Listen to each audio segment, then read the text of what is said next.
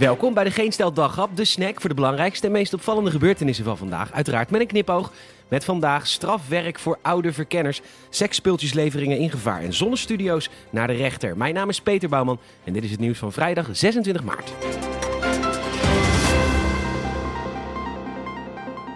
Het was een zeer korte verkenning van Jorritsma Nolongren, nadat laatstgenoemde de aantekeningen per ongeluk liet zien waar positie omzicht functie elders te lezen was.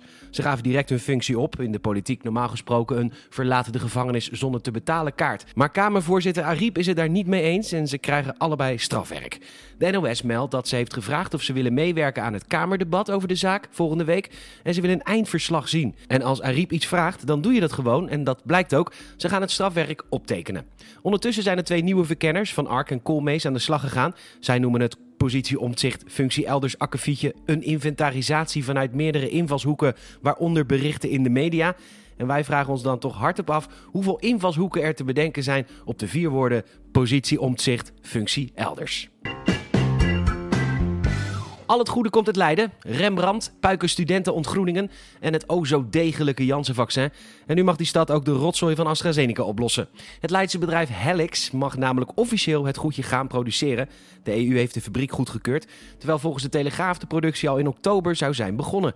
En dat betekent dat er al heel wat vaccins op voorraad moeten liggen die niet gebruikt mochten worden zonder goedkeuring van de EU. Het Verenigd Koninkrijk wil ze ook hebben, maar zij hebben de fabriek nog niet goedgekeurd.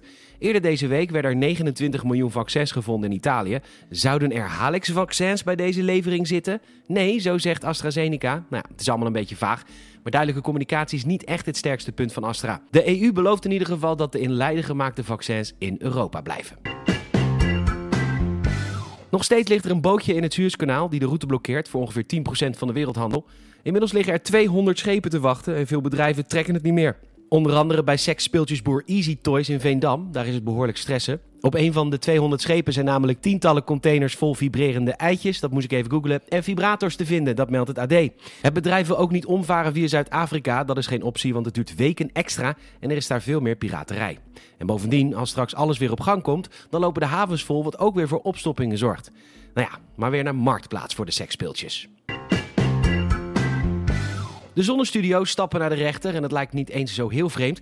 De kappers- en nagelstudio's zijn namelijk open en bij die beroepen is veel meer contact dan mensen alleen in een zonnebank. Een kort geding volgt dus, want de zonnestudiobranche voelt zich over het hoofd gezien. De overheid meent dat dit niet de bedoeling was, want hoewel zonnestudio's onder een contactberoep vallen, kunnen ze daar geen rechten aan ontlenen. En bovendien zou de openstelling van zonnestudio's een versoepeling zijn en daar is op dit moment niet voor gekozen. Volgens Dagblad van het Noorden doet de rechter op 7 april aanstaande uitspraak.